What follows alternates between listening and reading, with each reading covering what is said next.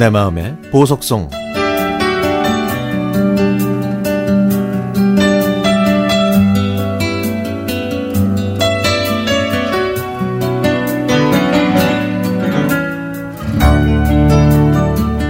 (30여 년 전) 강원도 영월에서 보낸 여름 휴가가 생각납니다.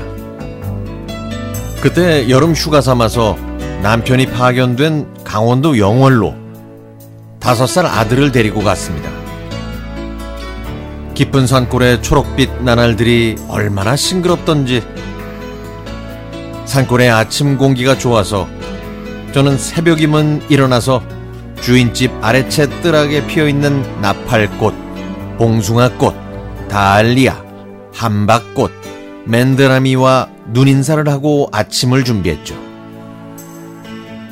산골마당에 들어찬 하얀 치자꽃 향기가 자욱이 피어오르면 여름 한가운데에서도 가을을 느꼈고 돌담을 기어오르는 노란 호박꽃이 그렇게 예쁘다는 것도 그때 처음 알게 됐습니다.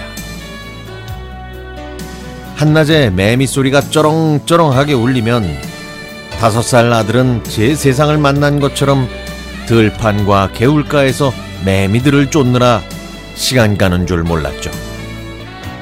하지만 좋은 것도 하루 이틀이지 도시 생활에 익숙했던 저는 방문을 열면 하늘과 산마루만 보이는 산골짜기 그 집에서 점점 무료해지기 시작했습니다.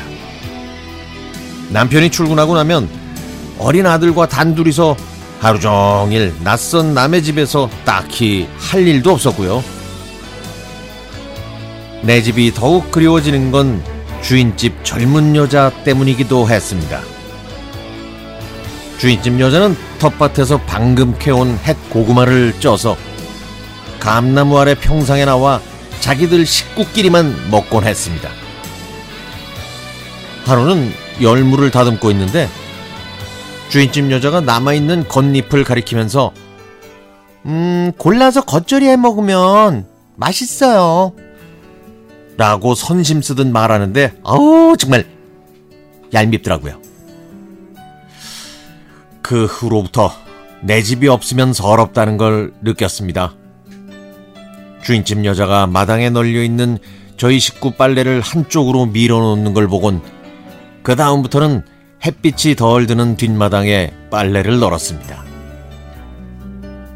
그리고 주인집 아이들이 비좁은 저희 방에 와서 하루 종일 놀다가 텔레비전 만화가 시작할 즈음이 되면 제 아들만 쏙 빼놓고 안채 자기들 방으로 쪼르르 올라갔는데요.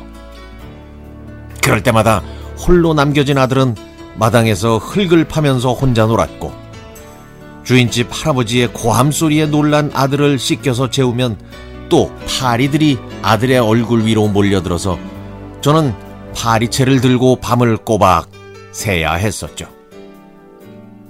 그때는 빨리 내 살림이 있는 나의 집, 나의 천국으로 돌아가서 수도를 마음껏 틀어서 물방울 튀기며 깨끗하게 설거지를 하고 싶었고, 아들에게 큰 소리로 동화책을 읽어주고 싶었고, 또 햇빛 잘 드는 베란다에 빨래를 널고 싶었습니다. 인색했던 그 주인집 여자와 가족들은 아직도 밉지만, 그래도 반딧불을 따라 맴돌던 동강에서 낚시를 즐겼던 그 초록빛 추억은 아직도 아름답게 남아 있습니다.